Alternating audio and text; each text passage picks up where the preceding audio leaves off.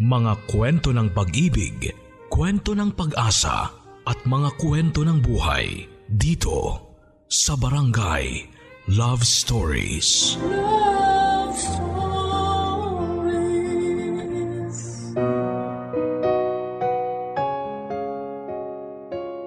May mga taong hindi mapapanatag hanggat hindi nakagagante sa kanilang kapwa. Mas mabilis di umano ang hustisya para sa kanila kung makakaganti sila kaagad. Ikaw kapuso, ganti ba ang solusyon mo para makuha ang hustisyang kailangan mo? Sa buhay natin, hindi natin may iwasan na gawan tayo ng masama ng ibang tao. Pinakamasakit pa kung importante sa iyo ang taong gumawa ng masama sa iyo. Hindi natin maiiwasang makaramdam ng galit. Hindi rin natin maiiwasang mag-isip ng paraan kung paano makagaganti sa ginawa nila sa atin. Kahit pa sabing hindi tama ang paraan natin para makuha ang hustisyang kailangan natin. Susubukan pa rin natin para maging patas na ang laban. Ang ating kwento ngayong araw ang kwentong pinadala ng ating 27 anyos na kabarangay na si Bella. Malalaman natin na may mga taong hayok makuha ang hustisya mula sa mga taong ginawan sila ng hindi tama. Malalaman natin na may mga taong hindi basta-bastang magpapatawad kapag nasaktan at sinira sila. Alamin natin yan sa mga kwento ng pag-ibig, buhay at pag-asa dito sa Barangay Love Stories Number 1 Dear Papa Dudut Magandang araw po sa inyong lahat. Ako nga pala si Bella, isang babaeng may daddy issues at rebelde. Maraming ginawang hindi maganda ang papa ko sa amin ng mama ko. Hindi ko pa man siya napapatawad sa isang kasalanan niya noon ay gagawa ulit siya ng bago hanggang sa magkapatong-patong na ang mga kasalanan nito sa akin at sa aking mama. Nahirapan akong makisama sa kanya kahit na ilang ulit na sinabi sa akin ng simbahan, kamag-anak at mga naging guro ko na para makalaya sa galit ay kalimutan na ang nagawang mali. Papadudot mas nauna ko pang nakalimutang papa ko siya kesa sa mga kasalanan niya sa akin. Naisip ko na hanggang kabilang buhay ay bitbit ko na ang galit ko sa papa ko. Hindi ko naman maiampas lahat ng galit ko noon sa papa ko. Kaya ibang tao ang nagdurusa sa galit at pagre-rebelde ko. Marami akong lalaking ginantihan at ginawa ng mali.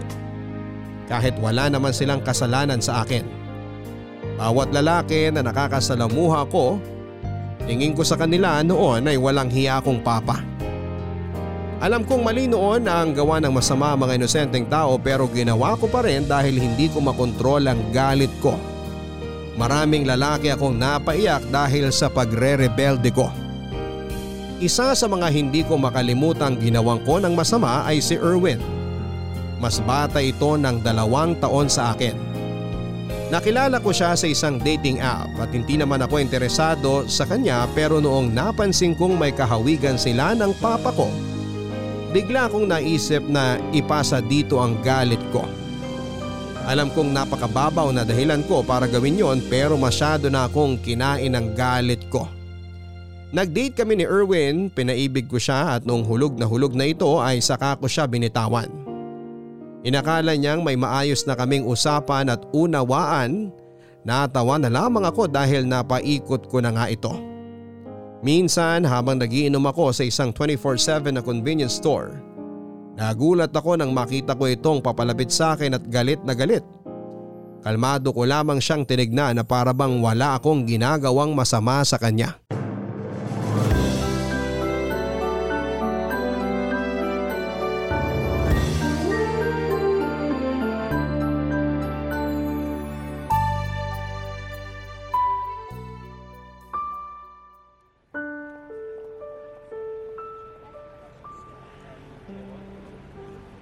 Dito lang pala kita maaabutan. Anong ginagawa mo rito? Pinuntahan kita para makausap. Bakit kailangan nating mag-usap? Kasi bigla-bigla ka na lang nawala. So anong gusto mo mangyari? Gusto kong i-explain mo kung bakit hindi ka na nagpaparamdam. Eh kasi ayoko. Yun lang? Di ka na nagparamdam? Bigla ka na lang nawala kasi ayaw mo? Bakit? Meron pa ba akong ibang pwedeng maging sagot? Grabe ka! Pwede namang magpaalam, di ba? Pwede mo namang sabihin na ayaw mo bago ka lumayo. Hindi yung bigla-bigla ka na lang mawawala. Parang hindi mo naman alam yung konsepto ng ghosting. Alam ko yun. At alam kong hindi yun maganda. Kaya dapat hindi mo yun ginagawa.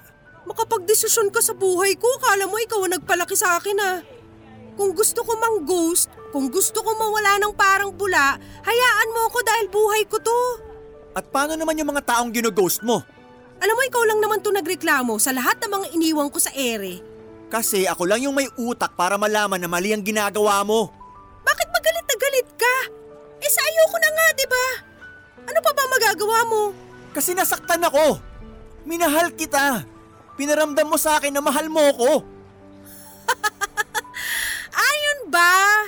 Wala yun. Tingnan mo. Tingnan mo yung ugali mo. Parang wala lang yung ginawa mong pagpapaasa sa akin ah. Sinabi ko bang umasa ka? Yun ang pinaramdam mo sa akin. Pinaramdam mong may something tayo kaya umasa ako. Kasalanan mo naman pala. Huwag mo sa akin isisi ang desisyon mong ma-fall sa akin. Nananahimik ako. Tapos bigla ka magpaparamdam sa akin at ipapakita mong interesado ka. Tapos nung na-fall na ako, bigla ka mawawala. Ano yun? Eh di sorry na lang agad. Okay na ba? Hindi.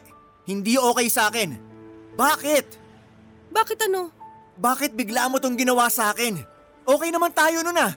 Nakita ko na masaya ka sa akin. Masaya rin ako sa'yo. Pero bakit? Gusto mo talagang malaman. Oo! Lalaki ka.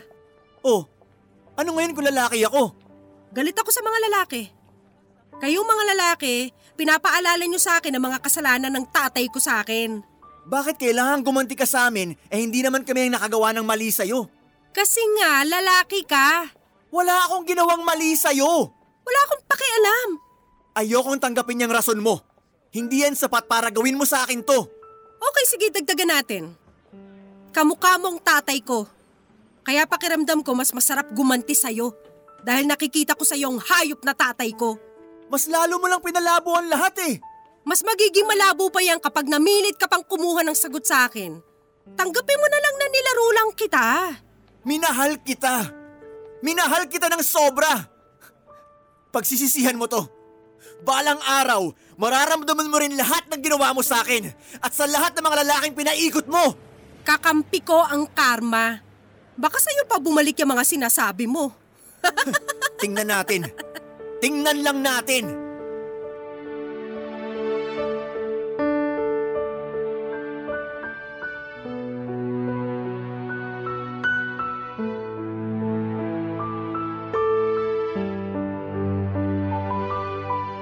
Walang nakaintindi ng matinding galit at puot na nararamdaman ko para sa papa ko. Wala namang kasing nakakaalam sa totoong kwento kung bakit ako ganito.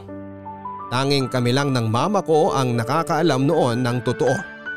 Dahil halos lahat ng tao sa paligid namin mas pinaniga ng papa ko. Bata pa lamang ako ay nakamulatan ko na ang sobrang pang-aabuso ni papa hindi lang sa akin kundi sa mama ko. Inisip ko noon na baka kasi kasalanan naman namin kung bakit ganon si Papa sa amin. Pero kahit na anong klaseng pagtatanggol ko sa kanya alam kong maling mali siya Papa Dudut. Ilang beses na nag-uwi si Papa ng babae sa bahay. Doon pa nga niya pinatira at inutusan pa kaming pagsilbihan ang mga yon. Nung una akala ko ay kamag-anak o kaibigan lang ang mga yon ni na Papa dahil sa kwarto pa nila ni Mama natutulog. Pero sa huli nalaman kong mga babaeng nakilala niya sa mga pasugalan na tinatambayan nito dati ang mga yon. Nagkaroon pa nga ng STD ang papa ko dati at nahawa pa nito ang mama. Mabuti na lamang at nailapit kaagad namin ito sa isang kamag-anak na doktor kaya napagamot sila kaagad pareho. Tuwing nakakainom naman ng papa, kahit na isang beer lang ay natutuwa ito noon na sinasaktan si mama. Lagi akong natatakot dati tuwing uutusan niya akong kunin ang kutsilyo dahil gusto lang nitong sugat-sugatin ang katawan ng mama ko. Tuwing iiyak ang mama noon ay mas lalo niyang dinidiinan ng paghiwa sa kanya. Nakita ko yon at hindi ko man lang siya pinigilang gawin yon sa aking mama. Nang tumanda na ako ay doon ko na-realize na nagkamali akong manahimik na lamang sa ginagawa ni Papa noon. Lagi akong lasing noon dahil hindi ko kayang tiisin ang realidad ko. Inisip kong sa pamamagitan ng alak makakatakas ako kahit papaano. Hindi naman ito totoong naging solusyon ko sa problema ko pero nakatulong kahit papaano para lunurin ang nararamdaman kong sakit. Madalas na akong inaabutan ni Papa na lasing tulad ng isang beses. Madaling araw na akong nakauwi noon at pasuray-suray na pumasok sa bahay.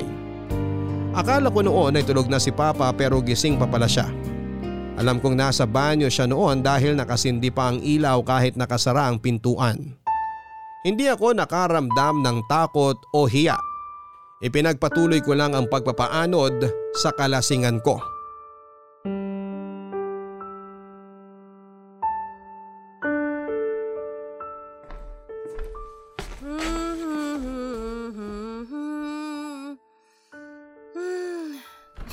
Malamig na tubig. Walang tubig.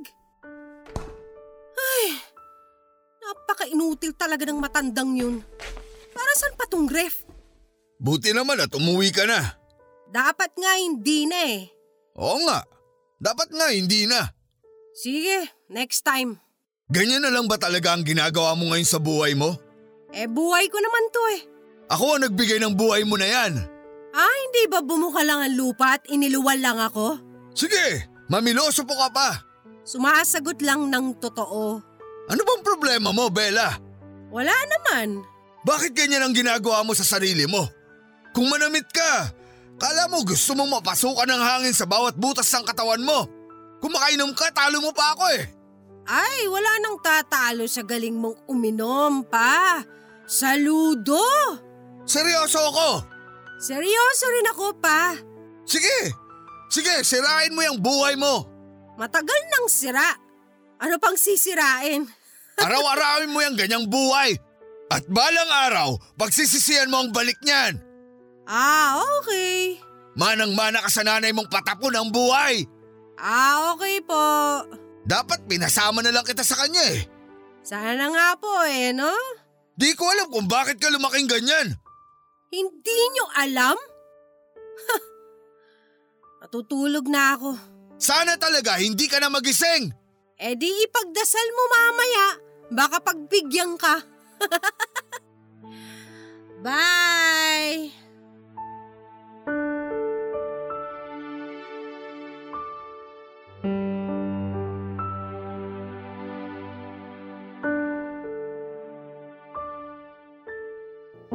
Kahit lasing na lasing ako noon ay naramdaman ko pa rin ang bawat hibla ng galit sa puso ko. Hindi nito alam kung bakit ako nagkaganon papadudot. Hindi ito aware na siyang dahilan kung bakit inunti-unti ko ang pagsira ng buhay ko. Napakabanal ng tingin niya sa sarili niya para isiping wala siyang kinalaman sa narating kong ito sa buhay ko. Mas lalo tuloy akong nakaramdam ng gigil sa kanya. Walang ibang naging laman ang bawat hiling at dasal ko sa gabi na sana'y pahirapan siya ng Diyos sa ginawa niya sa amin.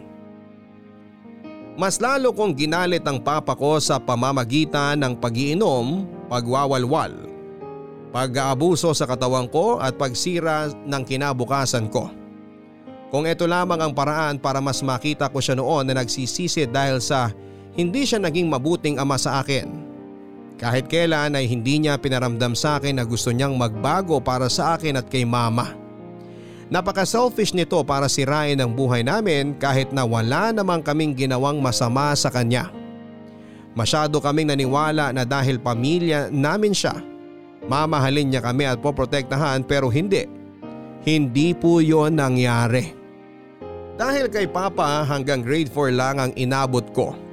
Sinabi niyang sapat na raw ang matuto akong magbasa, makapagbilang at makapagsulat. Dinagdag pa niya na babae naman daw ako kaya hindi ko hindi ko raw kailangan ng edukasyon dahil magagaya lamang ako sa iba na nasa bahay lang.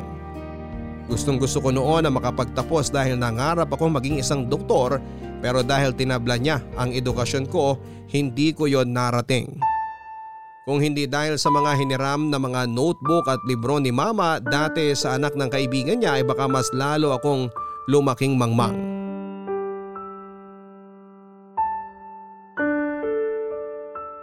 Kumusta ka na? Kayo ang dapat kong kumustahin. Kumusta kayo dito sa loob? Eh okay naman. Ganun pa rin. Gagawa na pala kami ng parol sa Makalawa. Eh kailangan makarami kami bago magpasko. Pwede raw akong magbigay sa'yo kapag nakuha ko na yung kota ko. Ibenta mo. Pambili rin ng makakain mo. Wag na ma. Ibang parol ang gusto ko. Ay, wala pa akong balita sa parol ko anak eh. Mukhang malabong maibigay sa akin dito kahit anong pagpapakabait ko. Malamang hinaharang ni Papa. Kasama niya sa sugalan ng ibang pulis dito eh. Kaya ramdam ko may kinalaman siya kung bakit hindi ka pa rin mabigyan ng parol. Ayoko na lang isipin anak. Kung talagang dito na ako sa kulungan tatanda at mamamatay, eh di sige. Sa langit na lang siguro ako babawi. Si Lord na ang bahala sa akin. Ang bilis mo namang mawala ng pag-asa, ma. Sa mga nangyari, bakit naman hindi? Dahil dyan sa mga sinasabi mo, mas lalo tuloy ako nang gigigil na hilahin si Papa papuntang impyerno. Huwag mo na lang galitin masyado ang sarili mo dahil sa papa mo. Masisira lang ang araw mo. Hindi lang araw ang sinira ni Papa sa akin, ma. Buong buhay ko ang sinira niya. Pati ang sayo. Alam ko, alam ko. Eh kahit naman ako nagalit din pero, pero ano bang magagawa natin? Wala. Hawak niya tayo sa leeg at bawat galaw natin, mas lalo tayong masasaktan. May araw din siya. May araw din siya. Anak, huwag na masyadong magtanim ng galit sa papa mo. Matagal na rin ang lahat ng kasalanan niya. Hayaan na lang natin. Ma! Hayaan? Bakit? Tingnan mo itong nangyayari sa akin ngayon. Patapon ako. Hindi pa huli ang lahat para magbago. Huwag mong sirain ang buhay mo. Dahil lang sa galit mo dyan sa papa mo. Tingnan mo, dala ng galit ko sa kanya kaya... Kaya nandito ako. Hindi ako makalabas. At hindi kita makasama kahit isang araw lang na mamasyal. Di hindi kita maalagaan. At kung alam mo lang kung gaano kasakit yun sa akin, anak. Kaya nga dapat hindi siya pinapatawad. Kung hindi mo siya kayang patawarin, eh huwag mo na lang idamay ang sarili mo sa kasalanan niya. May buhay ka pa rin na pwede mong ayusin. Maawa ka sa sarili mo, anak. Hindi, ma. Hindi. Sisirain ko pa ulit-ulit ang buhay na to para makita niya ang epekto ng ginawa niya sa atin. Kung ito lang ang tanging paraan para ma-realize niya mga mali at pagkukulang niya sa atin, hindi ako magdadalawang isip. Isasampal ko lahat to sa mukha niya. Huwag mong idamay ang sarili mo. Maawa ka naman sa sarili mo, anak. Sa kanya ka magalit, huwag sa sarili mo. Huwag mong pahirapan ang katawan mo sa kasalanan ng ibang tao.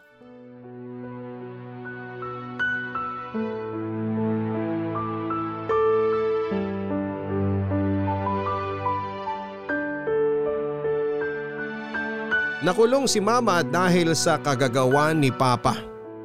Nang minsang umuwi ang papa ko na lango sa alak at droga ay sinubukan ako nitong gahasain. Hindi ako lumaban noon dahil hindi ko pa alam na mali ang plano ni papa. Nakita yon ni mama at bago pa man maituloy ni papa ang plano nito sa akin ay sinaksak na siya ng paulit-ulit ni mama. Muntik nang mamatay si Papa noon pero sadyang malakas ang kapit nito sa impyerno kaya nabuhay ito. Tumakas kami ni Mama pero agad din kaming nahuli ng mga pulis na kaibigan ni Papa. Sinubukang ilaban ni Mama ang sarili niya pero walang naniwala at nakinig sa kanya. Pinaikot nila ang batas sa mga kamay nila at nakulong si Mama. Tanging naging kasalanan lamang nito ay ipagtanggol ako sa kahayupan ni Papa. Nakiusap ako noon kay Papa na kausapin ito noon ang mga kakilala niya para mapalaya na si Mama pero tumawa lamang ito at sinabing mas magandang mabulok na ito sa kulungan dahil hindi siya magandang ehemplo sa akin. Dito ko na nga nakita kung gaano kademonyo ang papa ko at dito ko na rin na simulang magalit sa kanya at hindi ko yon na-control pa. Nanatili ako sa poder ni Papa noon dahil bata pa ako at walang ibang pwedeng kumugkop sa akin na kamag-anak ko. Lahat ng mga kakilala at kamag-anak namin, tinalikuran ako. Ayaw nilang makisali sa naging gulo ni na mama at papa dahil sa takot na rin nila na madamay. May sumubok na pinsan ni mama na kunin ako kay papa pero pinagbantaan siya ni papa at tinutukan ng baril kaya natakot na rin yung iba naming mga kamag-anak na sumausaw pa. Hindi ko naman sila masisisi noon dahil sa dami ng mga kumpare ni Papa na mga pulis. Madali para sa kanya ang manakot. Hindi naman na naulit yung tangkang kademonyohan ng tatay ko sa akin matapos ang lahat ng mga nangyari. At mabuti na lang din at hindi na niya ulit ako pinagtangkaan. Hindi ko po kailanman ipagpapasalamat yung hindi niya pagtatangkang muli sa akin dahil hinding hindi ako magpapasalamat sa kanya para sa anumang bagay hanggat nabubuhay ako. Tiniis kong manatili sa kanya noong bata ako at nung tumanda na ako, hindi pa rin ako umalis kahit pwede na. Inisip kong ito ang paraan para makaganti kay Papa.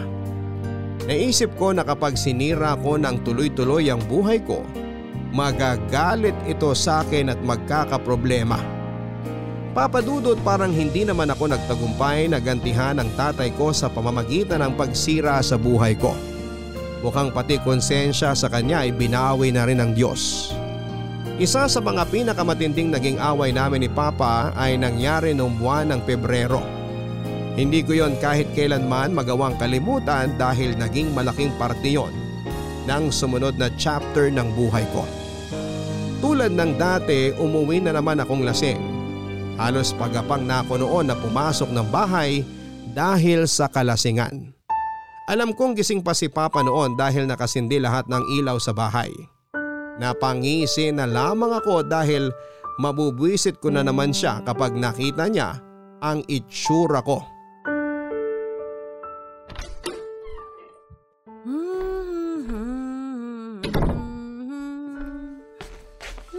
Muwi ka pa! Bawal na ba? Bawal na po ba? Kung lasing ka lang din, wag mo nang balaking umuwi. Matulog ka kung saan ka abutin ng hilo mo. Noted yan pa. Noted. Halika nga rito. Ryan, ano ba? Wala ka na talagang gustong gawin kundi bigyan ako ng sakit ng ulo, no? Paracetamol lang yan. Good night na pa. Huwag mo akong pinipiloso po! Sawang-sawa na ako sa kabalbalan mo! Ano bang problema mo, ha? Ikaw! Ikaw ang problema ko! Huwag mong baliktarin ang sitwasyon natin!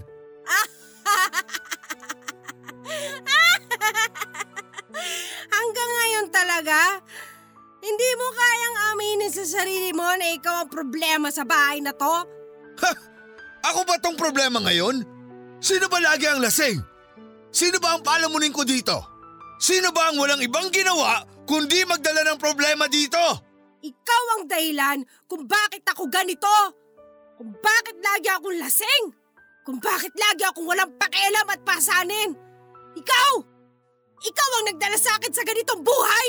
Huwag mong isisi sa akin ang mga desisyon mo sa buhay, Bella. Matanda ka na para maisip mo kung ano ang tama at mali. Kung ano ang makakabuti at makakasama sa'yo. Bakit ikaw? Matanda ka na rin naman ha, pero bakit hindi mo naisip lahat ng mga mali mo sa amin ni Mama? Matanda ka na rin, pero bakit parang hindi mo alam na lahat ng ginawa mo sa amin nakasama sa buhay namin ni Mama? Kasalanan ko kung bakit patapon ang buhay niyo mag-ina? Eh kayo ang pumiling gawin yan sa buhay niyo. Naging patapon ang buhay namin dahil kinaladkad mo kami sa mali. Ikaw! Ikaw ang dapat sisihin dito! Ikaw ang dapat sisihin kung bakit nakulong si Mama! Boba ka ba? Sinubukan akong patayin ng nanay mo tapos ako pa ang may mali. Ako pa ang may kasalanan. Ako ang biktima dito. Biktima ka? Biktima? Ang kapal na mukha mo para sabihin yan ngayon? Ikaw ang makapalang muka! Wala kang utang na loob! Magsama kayo ng nanay mo sa kulungan! Kung alam ko lang na magkakaganyan ka, dapat pinasama na kita sa nanay mo para dun ka na nabulok! Wala kang kasing sama! Ikaw ang masama! Sarili mong tatay di mo magawang respetuhin! Ikaw? Rerespetuhin ko? Paano? Ikaw na walang ibang ginawa kundi saktan kami ni Mama? Ikaw na harap-harapan ng pangbababoy sa kanya, ikaw? Ikaw na pinagkaitan ako ng magandang kinabukasan? Ikaw na nilayo ako sa sarili kong nanay? Ikaw? Ikaw! Bastos ka! Wala kang modo talaga! Manak sa nanay mong demonyo! Ikaw ang demonyo! Sarili mong anak tinangka mo pang gahasain! Wala kang alam at wala kang pakialam! Oo, bata pa ako nung sinubukan mo akong halayin, pero may utak na ako noon. Alam ko kung anong plano mo. Alam mo, naiinis ako kay mama eh, kasi... Kasi hindi pa niya ginalingan yung pagsaksak sa'yo para wala ka na ngayon. Kung ginalingan niya sana, baka tahimik na ang buhay naming pareho. Pero hindi eh. Masyado ka pa rin maswerte para kampihan ka ng kapwa mo demonyo. Pero tandaan mo to. May araw ka rin. May araw ka rin! Lumayas ka! Lumayas ka! Ngayon na! Layas!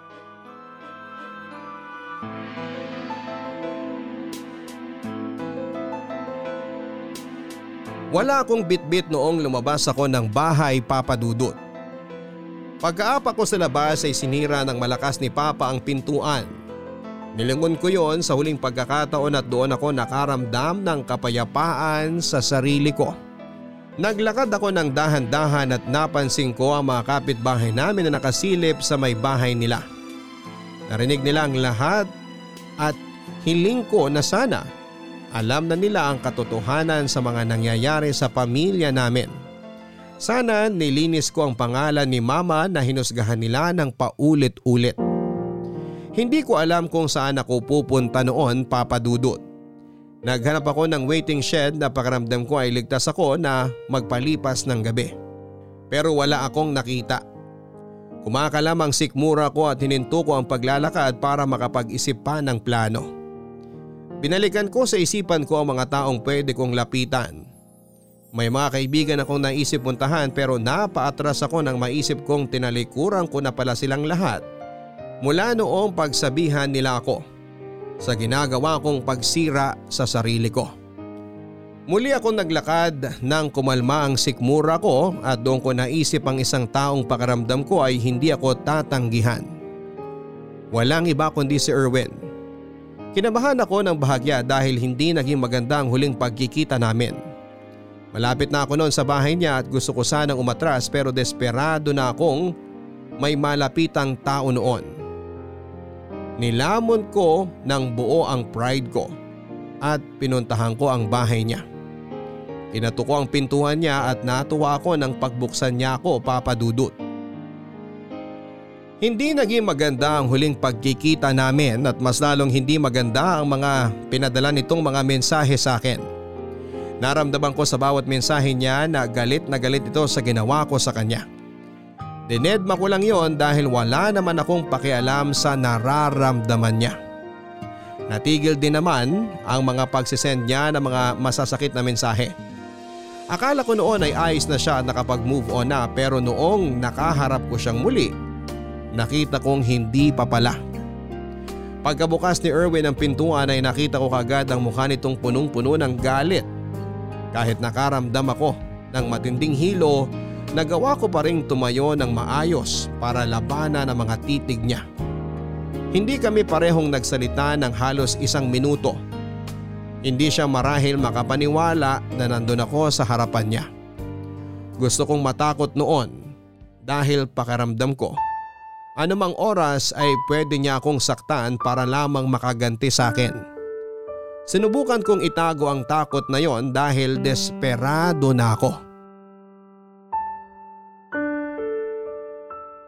Oh, anong ginagawa mo rito? Ayaw mo ba akong makita? Pagkatapos ng ginawa mo sa akin, gusto mo pa rin talagang isipin na gusto kitang makita? Matagal na yun. Kalimutan na natin yon. Ang importante, andito na ako ulit. Nababaliw ka na ba? Namiss kita. Halika nga rito. Ano ba? Huwag mo nga akong hawakan. Akala mo ganun-ganun lang yun? Akala mo okay na ako pagkatapos mo magpakita rito? Iba ka rin, no? Pag-usapan na lang natin yan sa loob ng bahay mo. Pagkatapos nating magano. Alam mo na. Ano bang kailangan mo? Sagutin mo muna to. Gusto mo pa ba ang katawan ko? Hindi ako tanga. Hindi ka lalapit sa akin kung wala kang kailangan. Likas sa iyong pagiging manggagamit. Wag ako, Bella. Wag ako. Okay.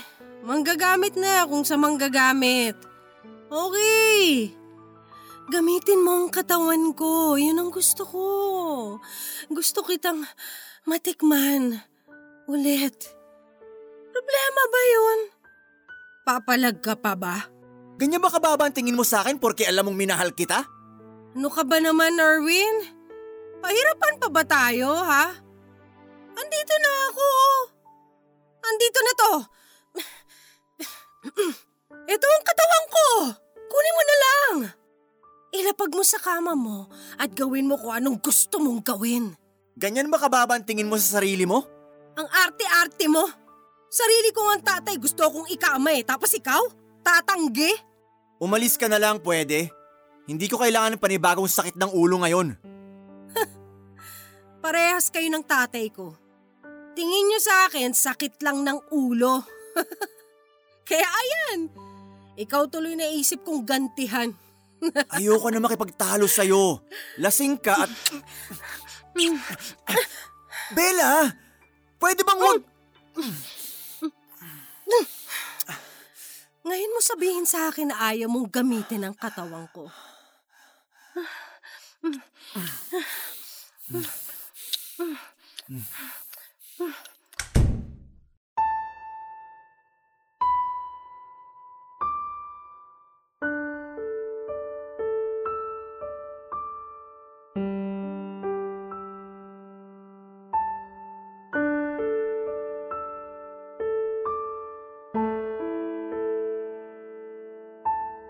Natupad ang kagustuhan kong mangyari sa aming dalawa ni Erwin.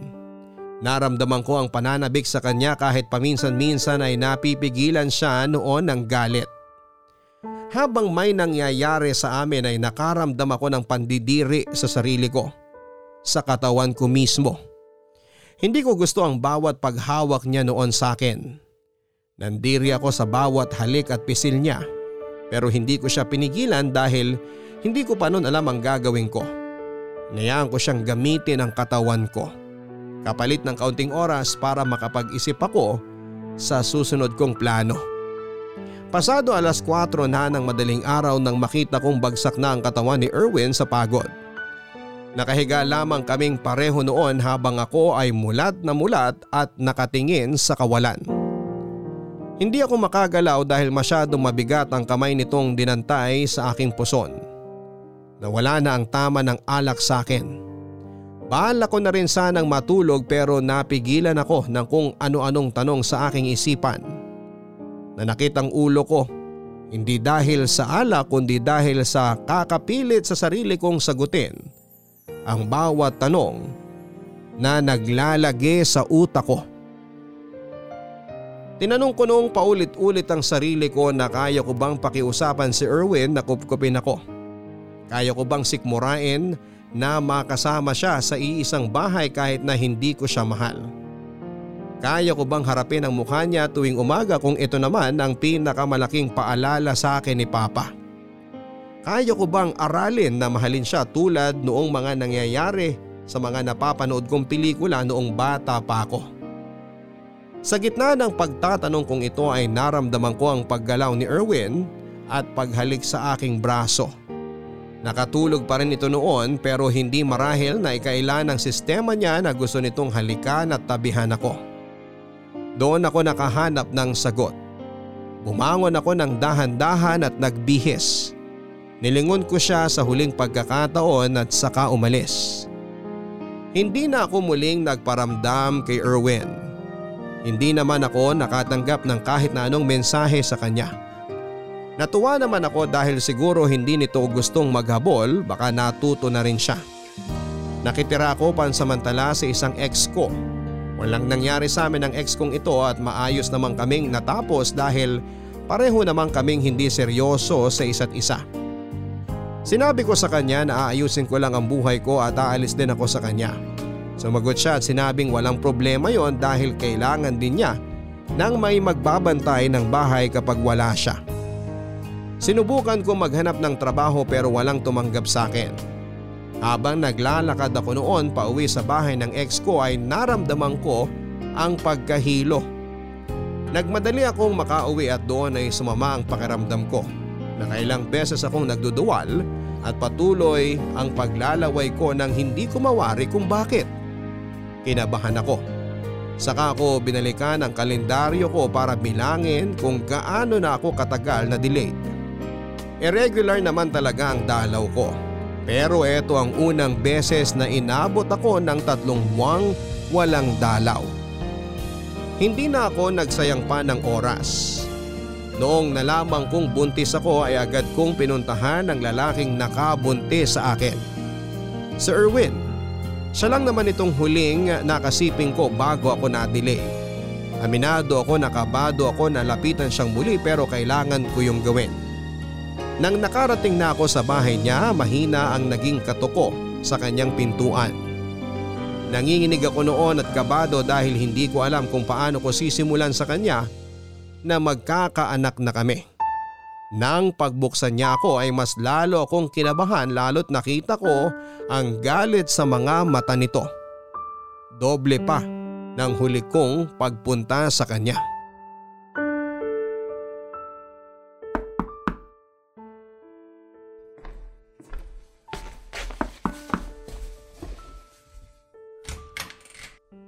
Oh, bumalik ka.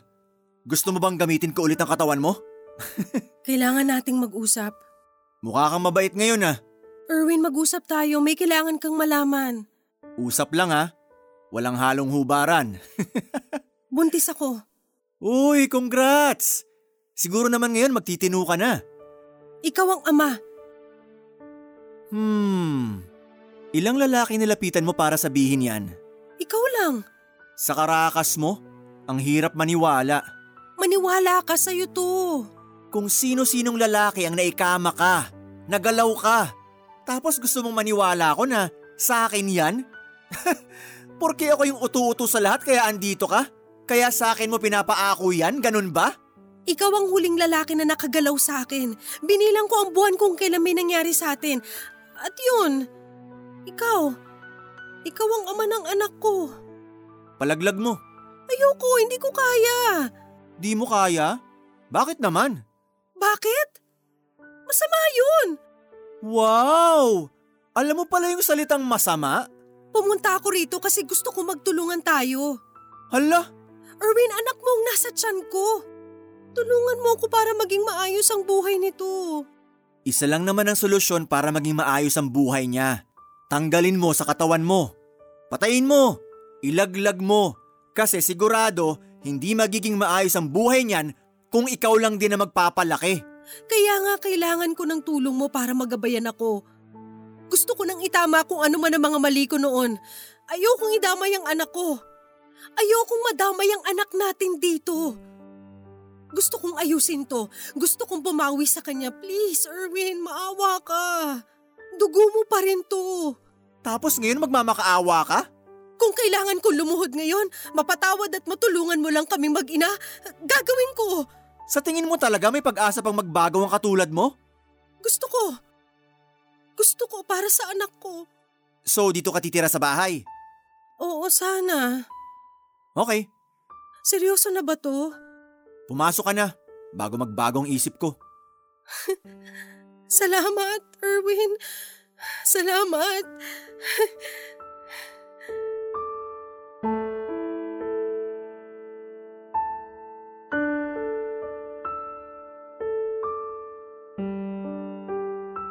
Natuwa ako papadudot na tinanggap ako kaagad ni Erwin kahit pinagmukha nito sa akin ang kasamaan ko.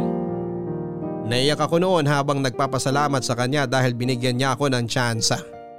Hindi naman may pagkakaila ang kalamigan nito sa akin. Binaliwala ko lang din yun at ang importante sa akin noon ay may makakasama ako sa pagpapalaki ng anak ko. Ang importante sa akin noon, may naniniwala na kaya ko pang magbago. Nangako ako sa sarili ko na hindi ko sisirain pang muli ang buhay ko.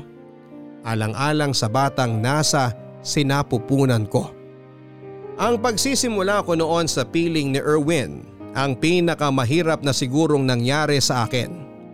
Kahit na andon ako at tinanggap niya ako sa bahay niya ay nararamdaman ko pa rin ang pait ng pagtrato niya. Kahit sinusubukan naman itong ilihim yon sa akin ay nararamdaman ko pa rin galit na galit pa rin ito hindi ko na lang ginagawang issue pa yon. Kasalanan ko rin naman ang lahat. Nakailang beses ako nakagawa ng mali sa kanya at hindi pa ako nakakabawi ni minsan. Kahit naman siguro ako ang nasa kalagayan niya noon ay hindi ko pa rin kayang tanggalin ang galit. Sa sala ako nito pinatulog dahil ayaw niya raw ng katabi. Gumawa na rin ito ng mga listahan ng mga dapat at hindi ko dapat gawin sa bahay. Sinadya niyang ikalat din daw ang alak sa bahay niya para matesting kung talagang sinukuan ko na ang alak. Sinabi ko naman sa kanya na hindi niya kailangang gawin yon, hindi ko ilalagay sa kapahamakan ng aking anak para lamang sa alak. Tinawanan lamang ako nito at sinabing baka gawin ko pa raw midnight snack yon kapag hindi siya nakatingin.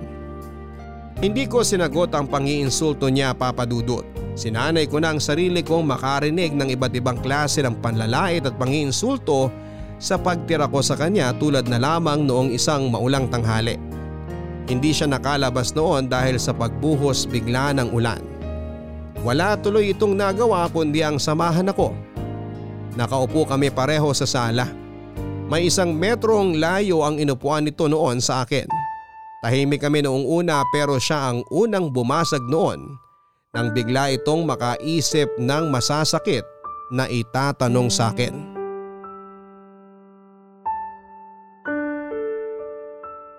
Pag nanganak ka na ba, may bala ka magtrabaho? Um, hindi ko pa kasi naiisip ang trabaho ngayon eh. Para mapagtuunan ko ng pansin tong si baby. Kahit naman nung di ka pa nabubuntis eh. Di pumasok sa isip mo magtrabaho. Dati, oo. Alam ko namang kailangan ko na magtrabaho dahil magkakaanak na tayo. Eh kakasabi mo nga lang kanina na wala pa sa isip mo magtrabaho eh. Mali na naman ang pagkakakuha mo sa sinabi ko. Uy, wag kang ano dyan ha. Sa ating dalawa, ikaw ang laging mali dyan. Kaya ka nga buntis ngayon, di ba? Kasi mali ka. Mali na lumapit ka sa akin. Alam ko naman yung mali kong yun. Pero hindi ko naman pinagsisisihan na nakabuo tayo ngayon. Kung ikaw hindi, ako oo. Magpapakatotoo lang ako ah. Hirap na ako sa pagtatrabaho para sa sarili ko. Tapos ayan, dumagdag ka. Pati ang anak mo. Tutulungan naman kita eh. Tutulungan? Ni hindi ka na nga makagalaw ng maayos para umihi eh. Tapos sasabihin mo pang tutulungan mo ko? Babawi ako pagkatapos kong manganak. Bigyan mo lang ako ng oras. Kung kaya mong ilabas yung batang yan kahit premature pa, ilabas mo na. Para matikman ko naman yung tulong na sinasabi mo. Pwede namang dito na lang muna ako sa bahay tumulong sa'yo eh. Patawa ka! Alam ko naglilinis ka dito. Pero kailangan ko pang ulitin dahil marumi pa rin. Sinusubukan ko naman. Huwag mo nang subukan kung alam mong mali rin na magiging resulta. Pag-alak sobrang linis na pagkakasaid mo sa bote. Nagpaturo ako sa nanay ko ng mga gawaing bahay noon. May mga natutunan naman ako. Ah, yung nanay mong nasa kulungan? Anong ituturo nun sa'yo? Eh ang alam lang ata niya ay pumatay ng asawa. Hindi niya pinatay ang tatay ko. Ay sorry, mali. Sinubukan. Ayun, sinubukan. Pinagtanggol lang niya ako. Mali pa lang nanay mo, no? Dapat di ka na lang niya pinagtanggol eh. Para di ka nakasira ng buhay ng ibang tao. Ng buhay ko. Erwin naman! Natutulog na ako. Hoy, habang iniis-is mo yung kubeta, planuhin mo na kung anong papasukin mong trabaho ha. Kahit maghubad ka sa beer house basta sapat yung pera, gawin mo na.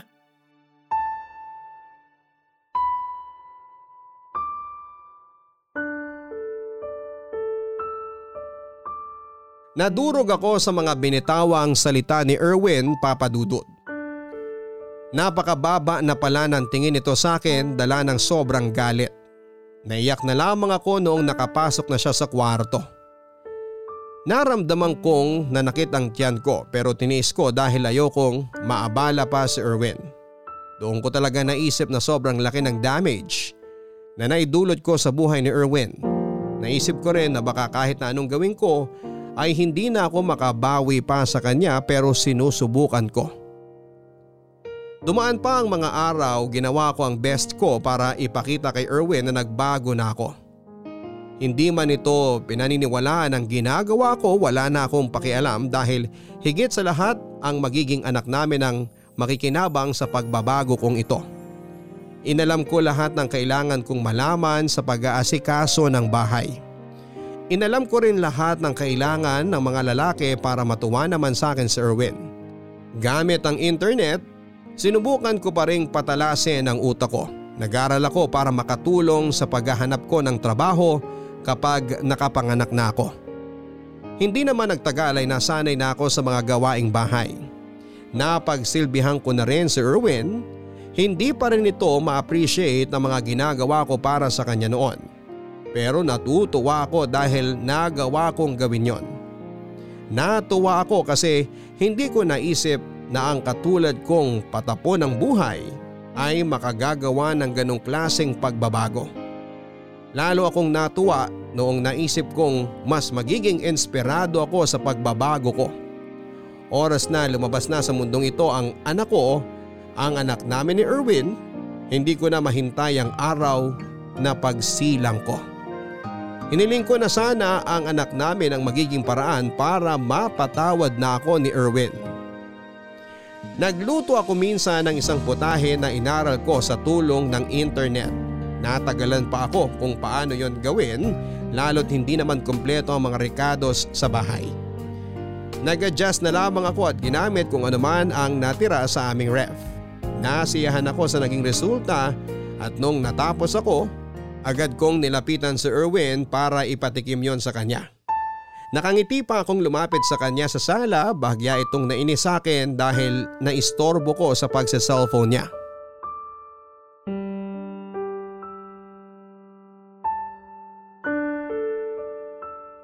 Nagluto ako. Nagpa-deliver na ako ng pagkain ko. Kainin mo na lang yung niluto mo. Mukha namang matatagalan pa ang in-order mo eh. Malakas ang ulan. Baka nagpatila pa ng konti yung magde-deliver ng pagkain mo. Wala kang pakialam. Subukan mo lang yung niluto ko. Marami yun. Dinamihan mo? Alam mong dalawa lang tayo dito. Kung makapag-aksaya ka ng pagkain. Buti sana kung ikaw ang gumagastos para dyan eh. Ginamit ko lang yung mga natirang pagkain sa ref at ibang rekado. Hindi ka dapat mag-alala kasi hindi naman yun masasayang. Sisiguraduhin ko mauubos yun bago magtanghalian bukas. Ganyan din yung sinabi mo sa niluto mong champurado nung Sabado. Napanis lang, di ba? Hindi ka naman kasi kumain eh. Kasalanan ko pa ngayon kung hindi ko nagustuhan yung pagkakaluto mo? Anong gusto mo? Pilitin ko yung sikmura kung kainin yung ubod ng pait na champurado mo? Kaya nga natuto na ako. Alam kong sapat lang yung niluto ko ngayon para sa atin. Tsaka sigurado ko magugustuhan mo yun. Inaral ko at tansyado lahat ng rekado. Ubusin mo na lang yan, pwede ba? Huwag mo na akong pagpraktisa ng mga niluluto mo. Ito, oh, tikman mo habang sakto pa ang init. Ella, sinabi ko... Teka, hihipan ko lang ng konti para... Ay! Ano bang mahirap intindihin sa ayoko? Ayoko nga niyan, di ba? Gusto ko lang naman makatulong. Kahit sa kakainin mo lang. Alam mo yung totoo? Hindi ka nakakatulong kahit konti. Hindi ka ba natutuwa kahit konti sa mga ginagawa ko dito kahit hindi pulido? Kahit kulang? Sobrang hirap ba? Oo, kasi nga palpak. Nakakainit ng ulo. Sobrang lala na ba talaga ng naipong galit dyan sa puso mo? Para kahit konti wala ka makita maganda sa mga ginagawa ko? Ikaw na rin ang nagsabi na puno na ng galit ang puso ko. Ano pa bang inaasahan mong balik sa'yo? Kailan mo ako kayang patawarin? So hanggang ngayon inaasahan mong posible yan? Umaasa ako hindi para sa akin, kundi para sa anak natin. Kailangan ko na rin sigurong sabihin sa'yo ang totoo. Anong totoo? Gumanti ako sa'yo. Gumante? Sinadya ko mabuntis ka. Di ako nag-ingat. Sobrang galit din kasi ako noon. Hindi na ako nakapag-isip. Basta ang gusto ko lang mabuntis ka. Di ko naman alam na sa akin ka lang pala nagpagalaw. Eh ang bala ko sana, since pakawala ka namang babae, eh maraming lalaking titikim sa'yo. Malilito ka kung sinong ama ng anak mo. Bad trip lang kasi sa akin ka lang pala nagpagalaw nun. At proud ka sa ginawa mo? Oo, kasi nakaganti ako sa'yo sa paraang gusto ko. Naiinis lang ako kasi sumabit ako sa pagganti sa'yo. Kung nagpagalaw ka lang kasi sa iba... Ah! Masama akong tao, oo. May mga nagawa ako mali sa'yo at pinagsisihan ko yun ng sobra. Pero itong ginawa mo, malala ka. May dinamay kang inosente. Ganyan din naman ako nun, di ba? Sa sobrang sama mo at galit mo sa mga lalaki, dinamay mo ko. Inosente rin ako nun. Hindi ko na alam kung ano pang sasabihin sa'yo. Pero ito lang yung sigurado ako. Titiisin ko lahat ng galit at pagganti mo alang-alang sa anak natin.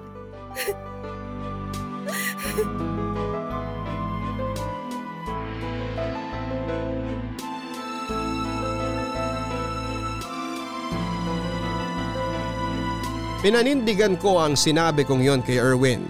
Tinis ko ang galit niya at paghihigante para lang may masilungan kaming pareho ng anak ko. Mas pinahirapan ako nito pero mas lumakas ako dahil doon.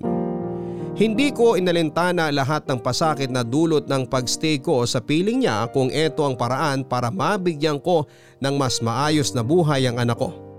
Hindi ko sasayangin ang nasimulang kong pagbabago noon. Itutuloy ko yon kahit may mga taong hinihila ako pabalik sa dating kasamaan ko. Dinoble ni Erwin ang lahat ng galit nito sa akin at mas naging grabe ang turing niya mula noong inamin na nito ang ginawa niya. Pinilit kong hayaan na lamang ang lahat dahil alam kong nadadala lamang ito ng galit. Hiniling ko na lang na sana balang araw ay makalimutan niya ang galit kapag lumabas na at nakita na niya ang anak naming dalawa papadudot.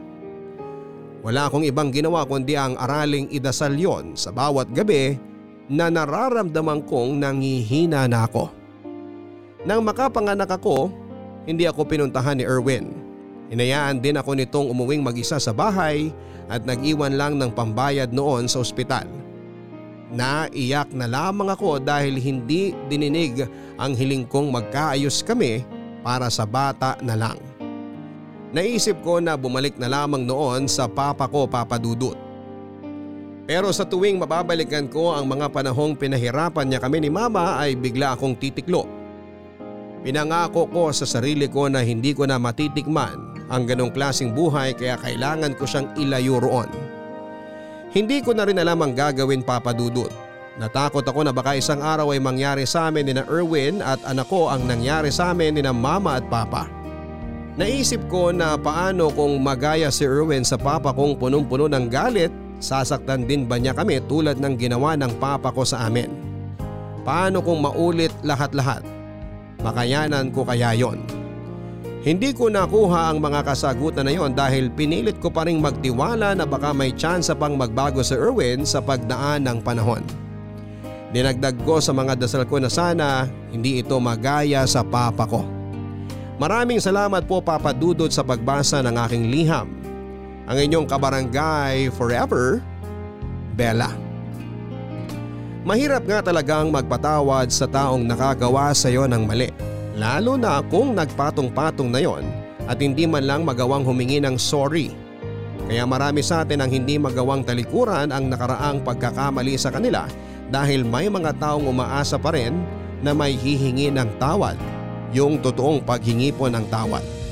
Sana sa mga taong nakagawa ng mali sa kapwa nila ay makayanan nating tanggapin ang pagkakamali natin kasabay ng paghingi ng taus-pusong patawad. Marami ang naghihintay ng pagpapatawad para sila'y makausad. Para naman sa mga taong nagawa ng mali at hindi nabibigyan ng sorry, sana hindi kayo magtanim ng galit sa puso ninyo na magiging dahilan para gumawa kayo ng masama sa taong nakagawa ng mali sa inyo. Hanggang sa muli ako po si Papa Dudot sa mga kwento ng pag-ibig, buhay at pag-asa. Dito sa Barangay Love Stories, number 1. Mga kwento ng pag-ibig, kwento ng pag-asa at mga kwento ng buhay dito sa Barangay Love Stories. Love Stories.